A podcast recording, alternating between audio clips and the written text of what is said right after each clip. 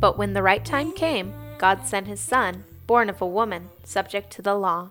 God sent him to buy freedom for us, who were slaves to the law, so that he could adopt us as his very own children.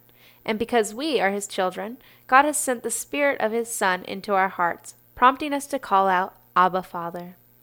God loves us so much that he sent his perfect Son to endure the sin and laws of man so that we may be set free.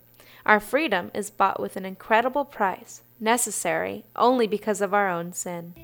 Something we should all think about each day.